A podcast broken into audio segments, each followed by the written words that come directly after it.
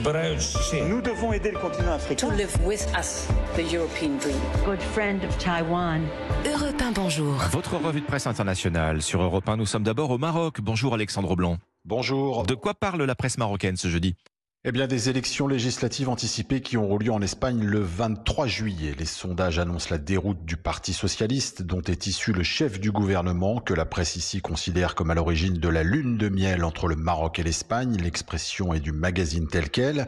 Il y a un peu plus d'un an, Pedro Sanchez a mis fin à la neutralité de Madrid, rappelle le matin, en exprimant le soutien de l'Espagne au plan d'autonomie marocain pour le Sahara. La droite de retour au pouvoir remettra-t-elle en cause cette décision s'interroge Le Parti populaire avait sévèrement critiqué Sanchez, note le desk, mais il est peu probable que le prochain chef du gouvernement décide de revenir en arrière, souligne l'opinion. Le quotidien qui prédit plutôt un scénario à l'américaine. Madrid devrait continuer à soutenir le Maroc sans le dire ouvertement, à l'image de Joe Biden qui a fait le choix de ne pas revenir sur la décision de Donald Trump. Nous sommes maintenant en Chine avec vous, Sébastien Lebelzik. Les gros titres des journaux chinois. Alors à la une de l'actualité en Chine, les autorités qui resserrent toujours plus le contrôle du réseau Internet.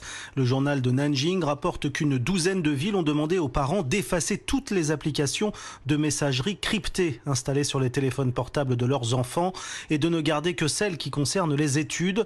Le South China Morning Post explique que les contrevenants risquent trois ans de prison, notamment s'ils utilisent des réseaux comme Telegram ou Signal, déjà bloqués ici mais qui restent accessibles avec un système de VPN pour contourner la censure.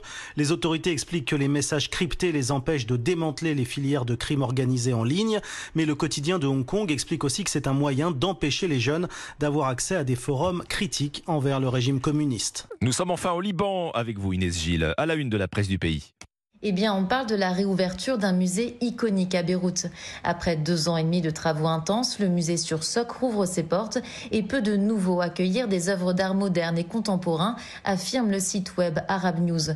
Le 4 août 2020, 66 œuvres d'art avaient été endommagées, 70% du bâtiment détruit lors de la terrible explosion du port qui avait ravagé la capitale libanaise.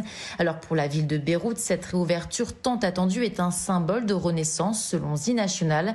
Voir le musée renaître a été un processus de guérison collective, a déclaré Karina Al-Helou, la directrice aux médias en ligne. Avec ses légendaires vitraux, cette résidence intègre des styles vénitiens et ottomans, rappelle le Daily Sabah. Depuis son ouverture en 1961, le musée sur Soc a été au cœur de la vie culturelle libanaise et arabe. Merci Inès Gilles, merci à nos correspondants.